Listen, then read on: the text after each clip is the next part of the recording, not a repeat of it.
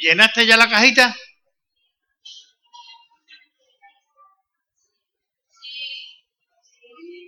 Yo decía el otro día que vendrá un trailer a recogerla. Así es que, si no la has llenado, yo tengo aquí una hojita que te la presto para que tú la rellenes y la pongas encima de una caja llena.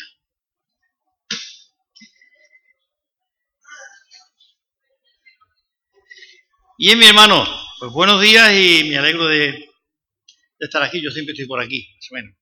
Pero sí, yo quería decir un poco algo más, porque el hermano Antonio no sabe mucho de la historia.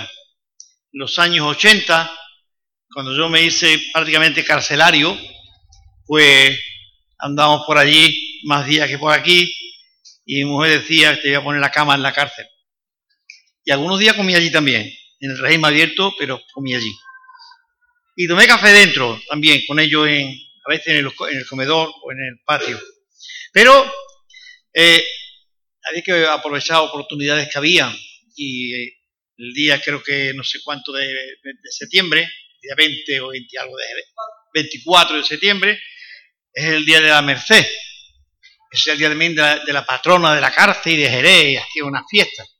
Bueno, pues yo pedí que si nos permitían montar una tarima en el patio, del patio 2, y donde había 70, 80 o 100 y pico de chavales. Y bueno, vino el grupo de la iglesia de Manuel de Espejo, así le llamábamos entonces. Aún no tenía nombre de Asamblea Cristiana, pero sí le decíamos así, de esa manera. Edén, el grupo que cantaba era Edén. Chavalitas muy guapas todas. Chavalitos guapos también, para que no se enfaden. Y bueno, y él era uno de ellos. Saqué no hace mucho una foto que nos hicimos en el patio, ellos cantando y yo predicando, y me dijo: Pepe, yo estoy ahí, pero estoy distinto. Claro, después de 40 años que no está distinto, ¿verdad? Bien, se quitó la barba, se le cayó el pelo como a mí, y bueno, hermano, quitamos. Luego ella me dice: tú la conoces, y ella ya te conoce, Agustina, de muchos años, bien, también voy a decir de 40 años, pero por ahí andamos. Ella estuvo por la iglesia de Manuel Buzón, luego estuvo por aquí, luego estuvo con Filadelfia, que en el Palomar donde ella vivía, pues había un grupito de Filadelfia donde venía él, y allí lo conoció, ¿vale? Bien, ella un día me dijo, nos encontramos y charlamos, o aquí en la iglesia. Sí, Pepe, he encontrado un muchacho de Jerez, es verdad que creo que nos vamos a hacer novios, vamos para adelante. Cuando él me decía, mi mujer te conoce, ha estado contigo, ¿eh? Digo, me dice, se llama Agustina. Digo, me suena la cara, aunque no es la misma cara de hoy. 40 años menos, ahí te da igual que yo, ¿vale? Bien, hermano, pues me alegro de tenerlo con nosotros. La vida nos ha tratado por aquí y por allí, pero seguimos. Eso es lo que vale. Seguimos al Señor, ¿vale?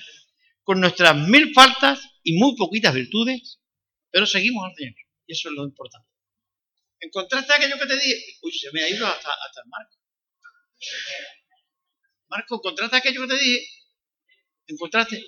Muy bien, muy bien. Ponlo por ahí cuando quiera. Bien, está más fuerte. Primera de Corintios, que nos han leído este muchachito tan agradable, tan simpático, tan guapo también, que es David Montoya Barrera.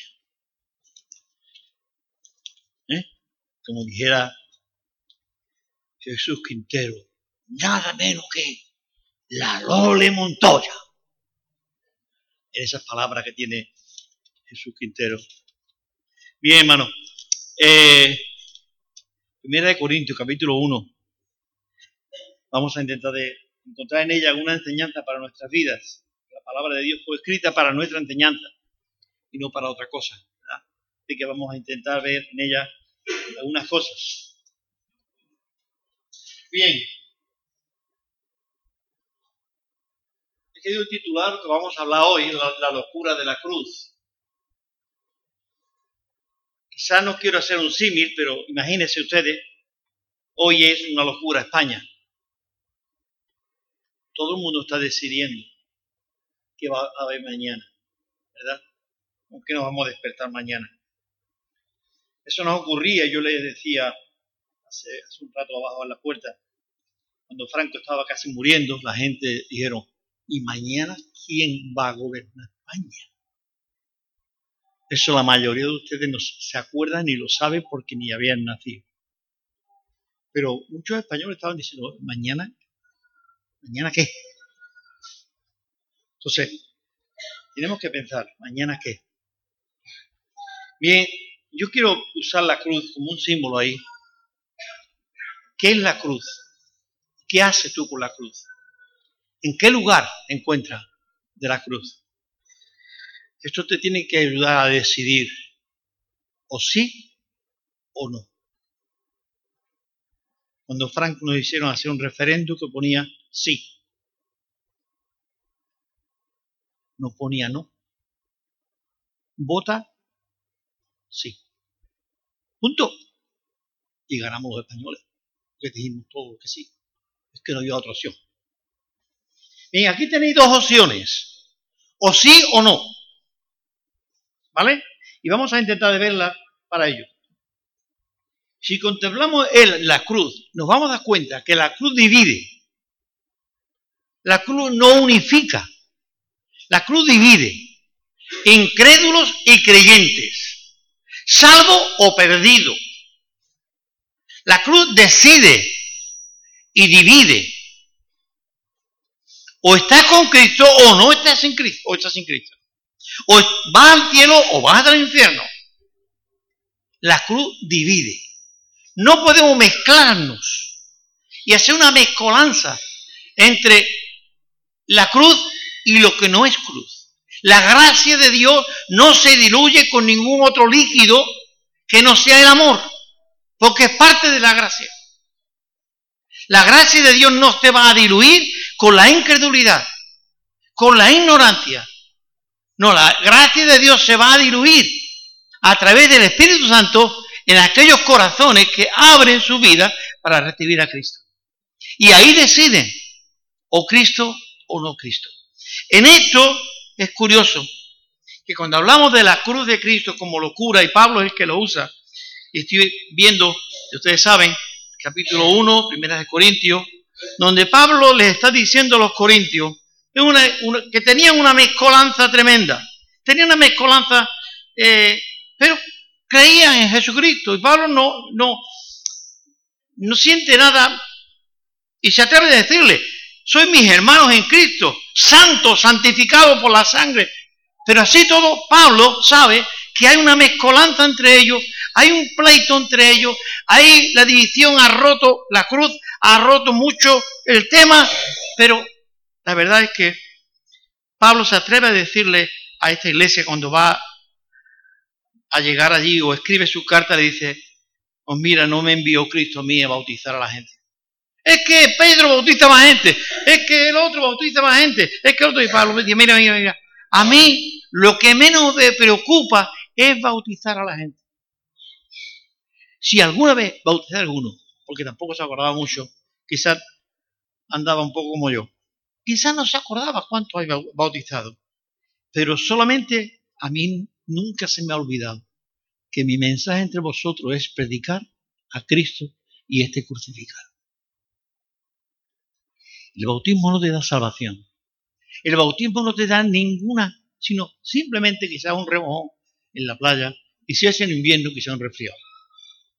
Pero la cruz de Cristo, la predicación del Evangelio, eso da salvación y vida eterna. Porque ante ella tú tienes que decidir sí o no.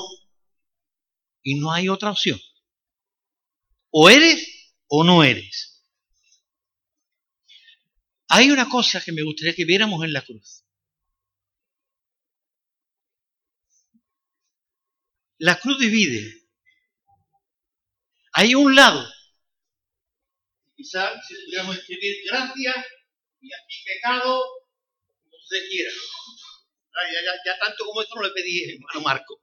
Pero bueno, si pudiéramos escribir a un lado una cosa y otra a la otra, diríamos, decide. Porque el pecado no va a pasar de aquí. El pecado va a llegar hasta aquí. Y aquí decide cambiar. O cambia, o sigues aquí. Y este es el camino que va a ese lugar. Y este será el camino que te lleva a la gloria. Pero aquel, tú te marchas. Porque dice, marchaos malditos al fuego eterno. Así es que este te lleva a la gloria, pero ese te manda a otro lugar. Con esto, ¿qué quiero decir? Lo único que cubre y traspasa los límites de la cruz no es otra cosa que el amor de Dios mezclado con su misericordia. Dios ama a esta gente tanto o más que a esta gente, y a esta gente tanto más que a esta.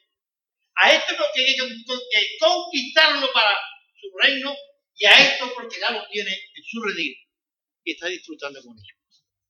Si hay cosas claras, la cruz te tiene que romper. Si no te rompe, si tú no decides ante esa cruz, mal no tienes. Y mal tiene tu futuro.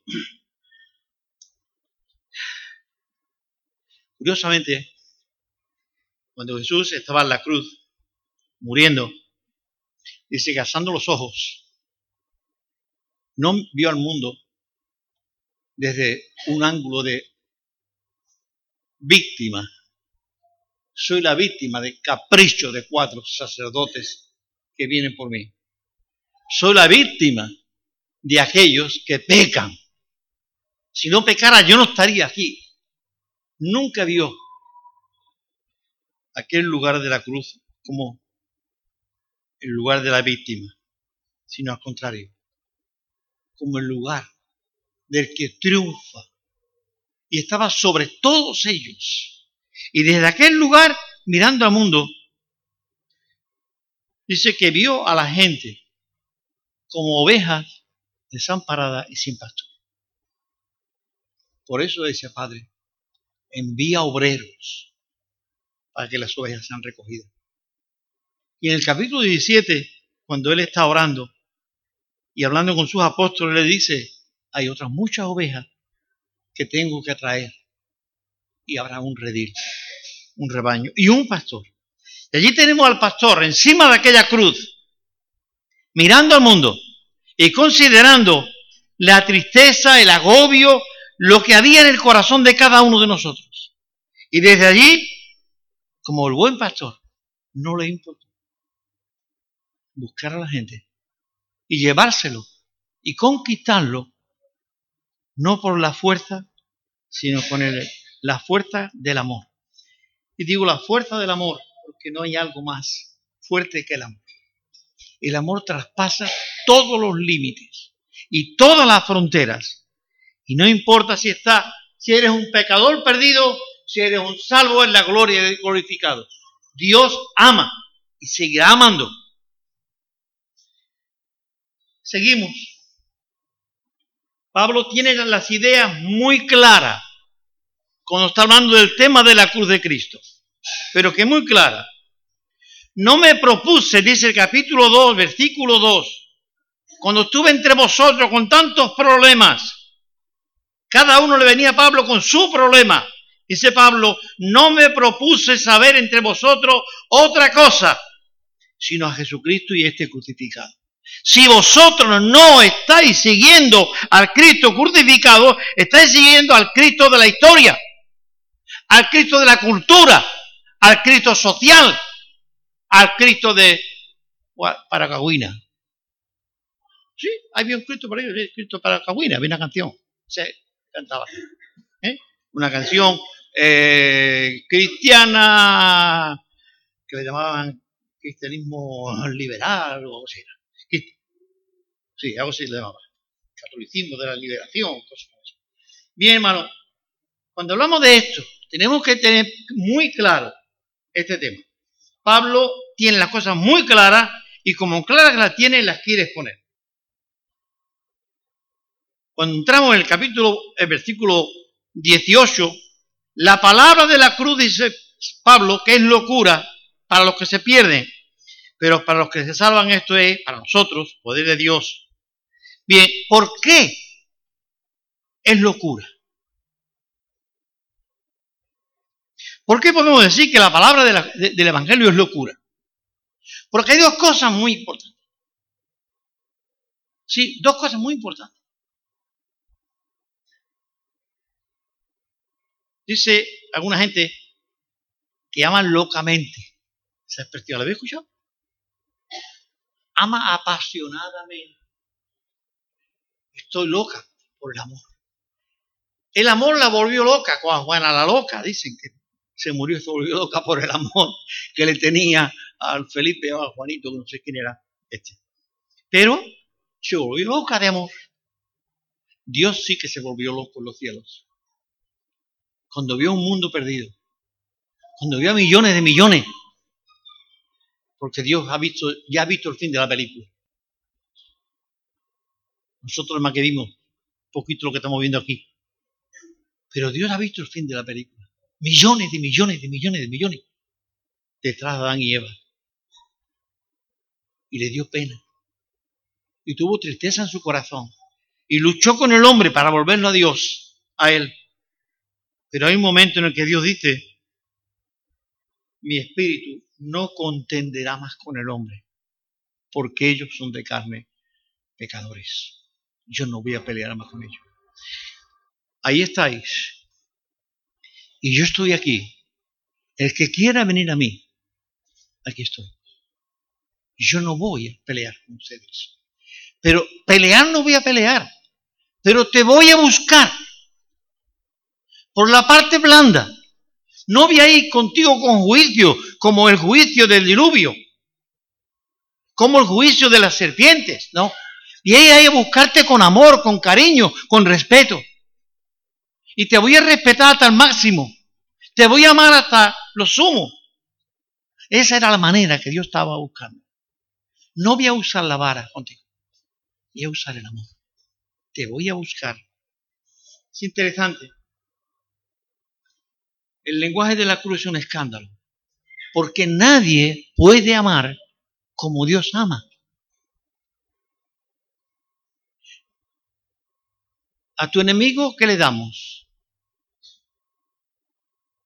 Una frase que ustedes saben que no la quieren decir. Al enemigo ni agua. ¿Jesús qué dijo? A tu enemigo, si tiene hambre, dale el pan, quizá tu plato. Si tu enemigo tuviera sed, quizá tu agua. Ama a tu enemigo como a ti mismo. Esto es un mensaje de locura. Esto no lo cree nadie, ni lo va a vivir nadie. Los sabios no entienden eso. Los sabios no lo entienden. Por eso dice el Evangelio, ahí dice Pablo, que los sabios, la sabiduría de este mundo, no puede entender el mensaje de la cruz. No lo puede entender. Con su sabiduría no puede entender que Dios ame a su enemigo. Y más cuando se iba aproximando a la cruz. Le cuenta Jesús a sus apóstoles, estamos viendo Marcos, y le dice Jesús a los apóstoles, bueno, ahora vamos para Jerusalén y voy a ser entregado por los sacerdotes, por los príncipes, me van a matar y tal. Y bueno, sus más queridos amigos, ¿qué le dijeron? Por favor, Señor, no lo haga. Hombre, te van a matar. Por favor, no lo haga. ¿Y cuáles fueron las palabras de Pedro? De Jesús. Apártate de mí, Satanás. Yo he venido con un plan definido y sé cuál es. Yo he venido para salvar al hombre y no me importa lo que haya que pasar. Yo he venido a beber la copa y la voy a apurar. ¿Cómo le voy a decir a Dios, aparta de mí esta copa? Si tú me mandaste y yo sé lo que vengo. Bien, cuando vemos estas palabras en Pablo, el mundo no puede entender esa sabiduría. que el plan de Dios esté muy por encima de aquel sacrificio de la cruz y de aquella condenación y de ese maldito. No se olviden, los que iban a la cruz eran llamados malditos. Jesús estaba en la cruz como ¿qué? Como un maldito. Como uno que no merecía lo máximo o lo mínimo, era la muerte. Y quizá dejarlo allí para que se lo comieran los pajarracos. Que ocurría también si no había familiares que llegaran y lo bajaran. Jesús tuvo un amigo o dos amigos que lo bajaron. Seguimos un poco. Hay una cosa que tenemos que tener claro también nosotros. A menos que cuando nos encontramos con la cruz de Cristo y lo veamos como una locura, es una locura lo que Dios hizo por mí. Es una locura lo que Dios ha hecho por mí. Yo no me merezco esto. ¿Pero por qué? Y nunca entenderemos cuál es las dimensiones del amor de Dios. Porque salva a uno que parece un santo y que no es tan santo, pero bueno. Recordáis al joven rico. Los mandamientos sabe, le dijo Jesús, y él dijo, bueno, yo no robo, yo no mato, yo no he adulterado, yo no engaño a nadie, no he estafado, tú sabes, yo lo he hecho todo. Mis padres me enseñaron eso y yo lo he hecho. Eso es lo que yo he hecho, lo que mi padre me enseñó. Jesús le dijo, te falta una cosa, que tu padre te quiere enseñar. Vende lo que tiene a los pobres y sígueme. Ni vendió lo que tenía, ni siguió a Jesús. Pero hay una frase ahí en Marcos que dice que Jesús, mirándolo, ¿qué más? Lo amó. Qué pena de humanidad. Que me da la espalda por su dinero, por su orgullo, su egoísmo, su avaricia, por su soberbia. Se busca otro Dios y no soy yo.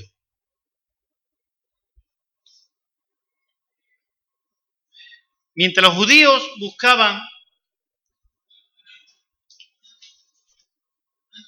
señales y otros sabiduría,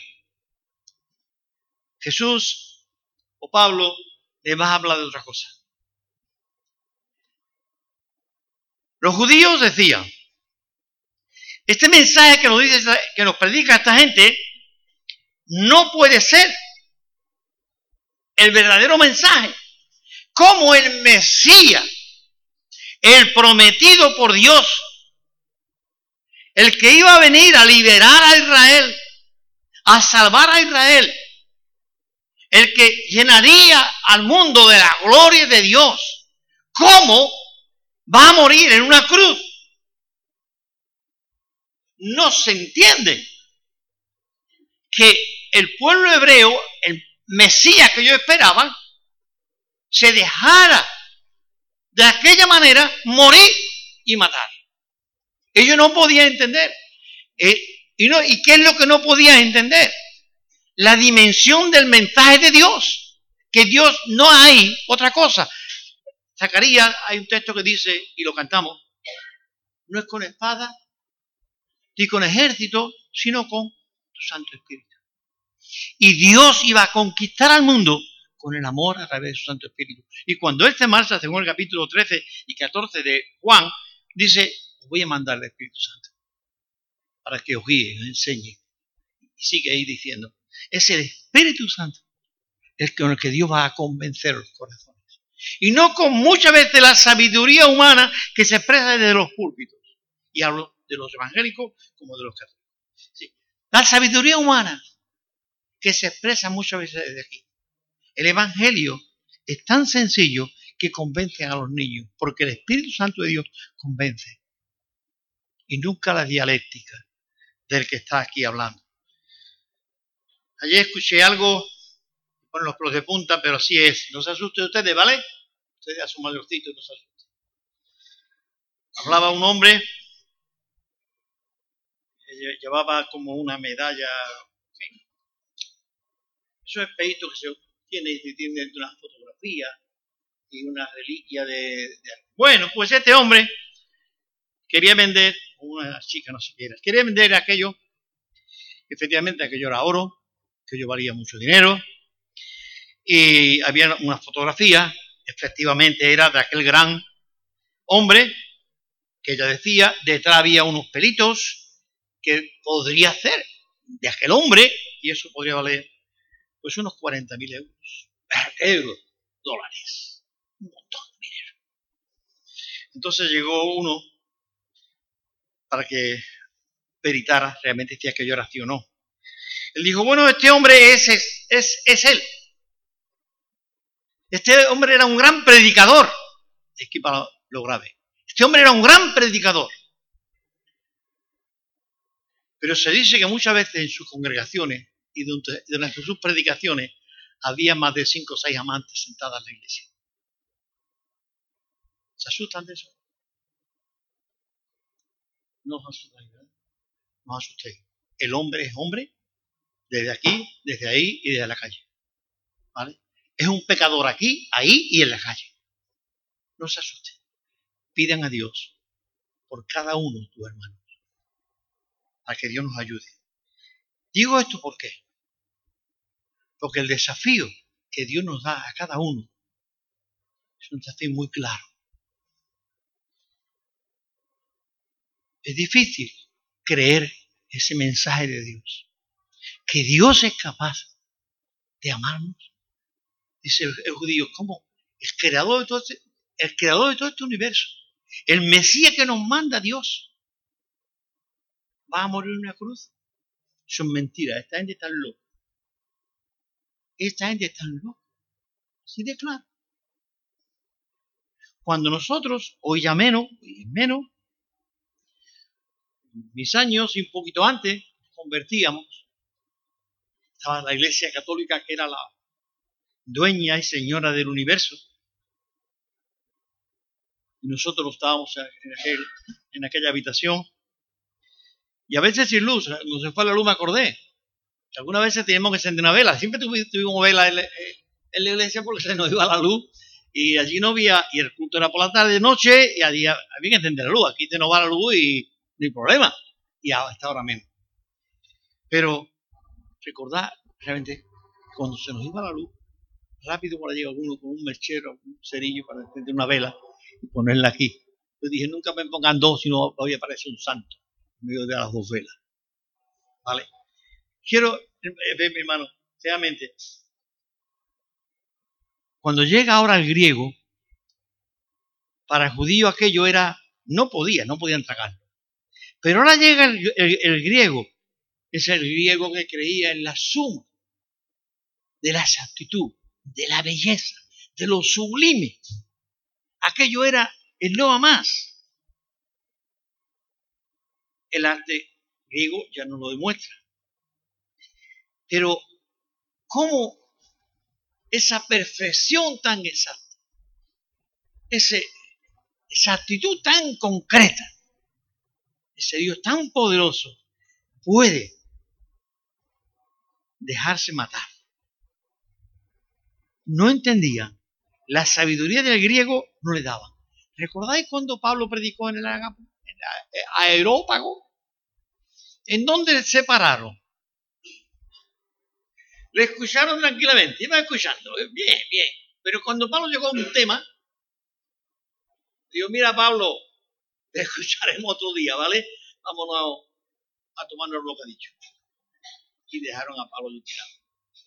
Cuando llegó a este tema, al tema de la muerte de Cristo por ellos. Y les llegó al alma. Dijeron, Pablo, para ahí. No seguimos. ¿Cuándo le cortó Agripa a Pablo el discurso? Cuando Pablo le enfrentó con su pecado. Él dijo, párate, Pablo, párate, no sigas. Que por poco me va a llevar tú al huerto. Yo no quiero ir al huerto. Así que tranquilo. Sí. Hermano, creo que es importante que la locura esa, la locura de Dios la he llamado, puesto al cuello de la cruz. No sé si alguien se iba a escandalizar por la locura de Dios. Dios hizo la locura de venirse a la tierra, de tirarse a la tierra, a un mundo de pecado, de maldad, de odio, sabiendo lo que le quedaba por delante, y a morir por nosotros, por ti y por mí, que somos santos en general, buena gente. No somos ni adúlteros, ni ladrones, ni estafadores, ni traficantes, ni criminales. No somos nada de eso. Somos mucho mejor. Jesús dijo, yo he muerto, he venido por ti. Yo no he venido para salvar a esa gente que se creen santos. Yo he venido a buscar a los enfermos. Que se pongan aquí los enfermos y allí los sanos. A esto los voy a sanar. Para vosotros se los voy a dar. Jesús vino. Y a menos que te enfrentes con eso delante de Dios, tú nunca podrás ser salvo. Así de claro. Te enfrente con él y el Señor, perdóname. Y entonces Jesús te va a pasar a otro lado. Él te va a tomar de la mano, te va a pasar a otro lado. Desde el día que creísteis, dice Efesio, fuisteis sellados con el Espíritu Santo de Dios, como propiedad de Dios. Como propiedad de Dios. Ya no eres tú de ti mismo, ni de tu mujer, ni de tu marido. Tú eres de Dios. La locura de Dios, de tirarse al charco, para sacar del charco a todo aquel que acepte ese amor.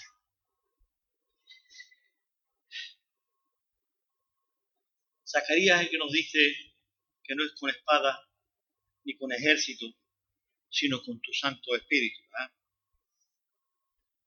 Cuando Pablo dice que Dios va a salvar a la gente por la locura de la predicación, ¿qué es lo que está diciendo?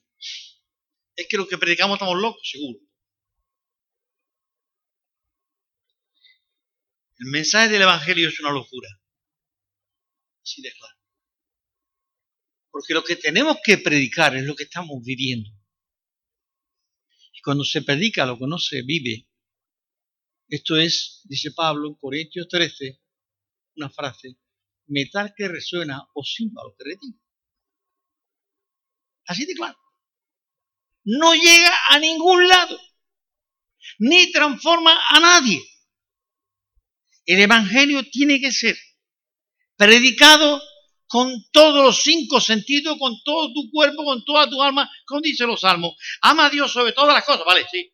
Con todo tu cuerpo, con toda tu alma, con toda tu mente, con toda tu fuerza.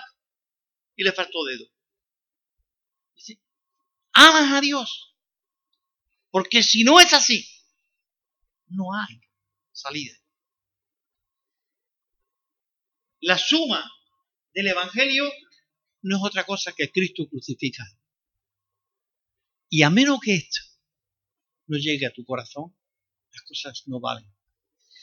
Siempre tuvimos en nuestra puerta puesto, predicamos a Cristo crucificado. Desde que empezamos, al año 68, finales del 68, en nuestra iglesia pequeña teníamos puesto ese texto. Predicamos a Cristo crucificado. Abajo que ya no nos cabía y predicamos a Cristo. Porque ya no íbamos a verlo por los lados, ¿verdad? Entonces, en el frontal. Pero seguimos predicando a Cristo, aunque no tengamos puesto. Predicamos a Cristo crucificado. Y otros dijeron más, pusieron, predicamos a Cristo crucificado y resucitado. Que no lo dejamos en la cruz. Y resucitó.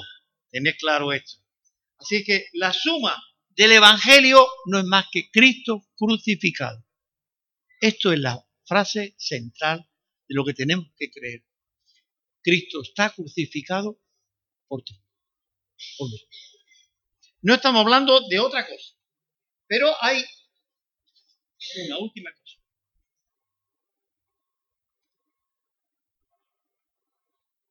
Dios no encuentra una solución para hacer entender a los sabios su mensaje. ¿Qué hago yo para meterme en la mente de un sabio y hacerle entender mi mensaje? Que yo amo a la gente, que voy a entregarme por ello, que voy a morir por ello. El sabio, en sus razonamientos, dice Pablo en el capítulo 1 de Romanos, se encendieron en sus propios razonamientos y se hicieron, en vez de sabios, necios. No podía entender. El hombre se cree autónomo, autosuficiente, y no necesita a Dios para nada. El amor de la calle, el amor de la familia, el amor de los hijos, el amor de las fiestas, el amor de social, se conforman con eso.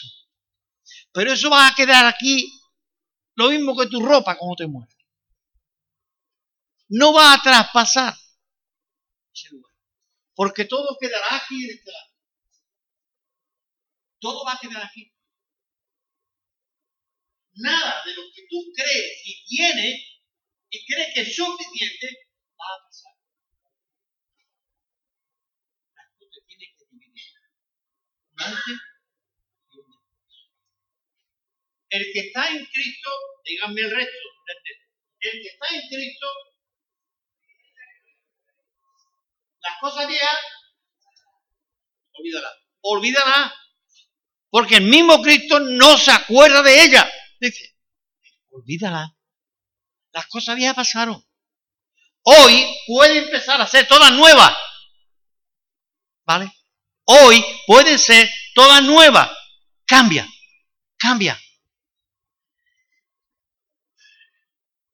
Vota.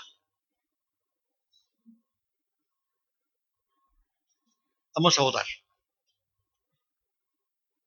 ¿Cuántos quieren estar a la derecha de la cruz o a la izquierda de la cruz? No estamos hablando aquí de los políticos, ¿vale? ¿Cuántos quieren estar a la derecha o a la izquierda de la cruz? Ese eres tú, porque estás decidiendo la eternidad. Estarás toda una eternidad al lado de la cruz de Cristo, abrazado por el amor de Dios. Lo que tú votes hoy, no te quedes mañana. Porque eso nos pasa a todos los que votamos. Yo me quiero votar como buen español. No te quedes mañana. Si no ha salido lo que tú querías, tú has votado, punto. Pero aquí esta decisión no está sujeta a más nadie. Si tú votas a Cristo, no te vas a equivocar. Dios te va a tener para siempre a su derecha, disfrutando con él, abrazando a todo el que va llegando.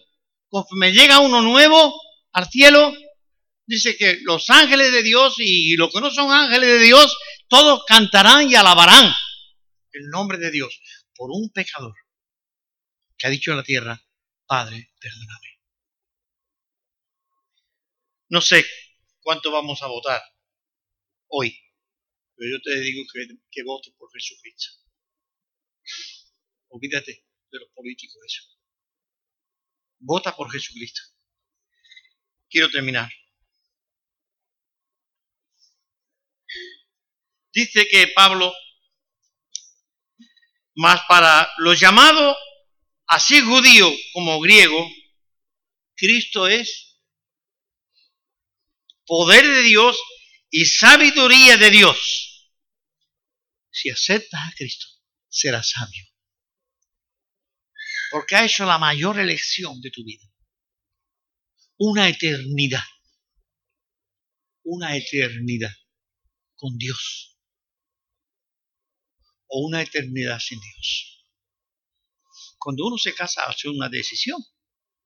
Decimos para toda la vida.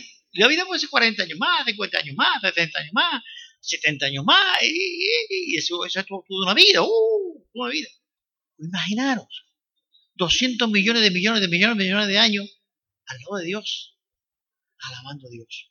O 200 millones de años con el mismo infierno.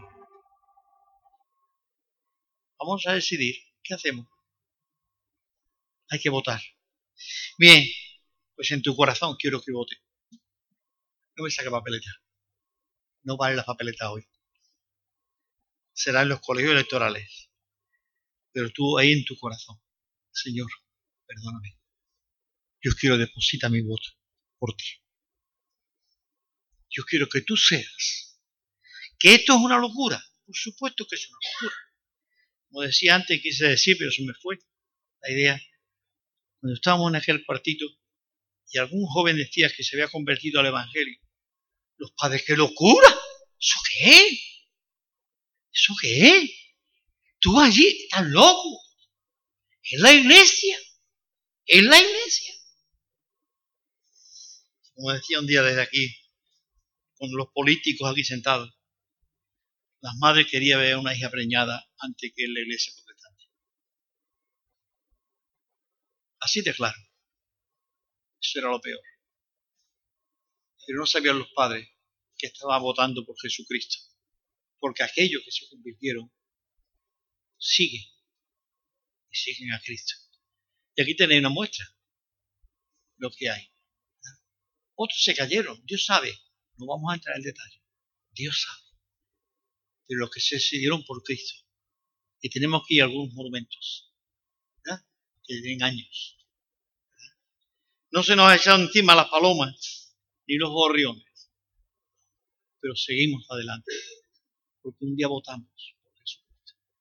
Y Él nos renueva de día en día. Y te va dando la gracia para enfrentar el día de mañana en su nombre.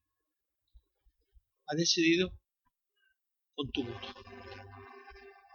Yo te aconsejo, vota por Cristo, porque votar por otra cosa puede resultar mal. Y un día te lamentarás de haberlo hecho y no haber votado por Jesucristo. Y te dirá, o dirás como dijo él, el rico: Señor, que se tomó calentito, pues demasiado, porque me estoy quemando y no tengo agua para beber. Mándame a Lázaro, traigan aunque sea una gota de agua, porque yo aquí me muero. Sí, eso puede ocurrir si no votas por Jesucristo, que te encuentres sin nada. No solamente en los cielos, sino un día aquí también, en la tierra. Vamos a orar. Querido Padre, yo te doy gracias, mi Dios, por la tremenda oportunidad que tú nos diste un día a cada uno de nosotros, y hoy quizá también se lo está dando a otros, para dar el paso y poner su voto por Jesucristo.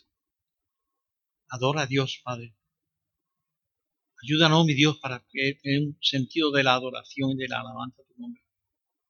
Ayúdanos, mi Dios, para tener un reconocimiento a ti como Padre y Señor. Queremos adorarte, Padre. Perdona nuestros pecados, esos pecados comunes que todos los días cometemos, Padre. Danos de tu gracia para acercarnos a ti en santidad y en amor, Padre. Gracias por la locura de la cruz. Gracias por la locura de Dios, de hacerse hombre y de humillar a Satanás, el sumo grado de recibirnos. Padre, perdónanos. En el nombre de Jesús pedimos esto. Amén. Hermano, que Dios nos bendiga.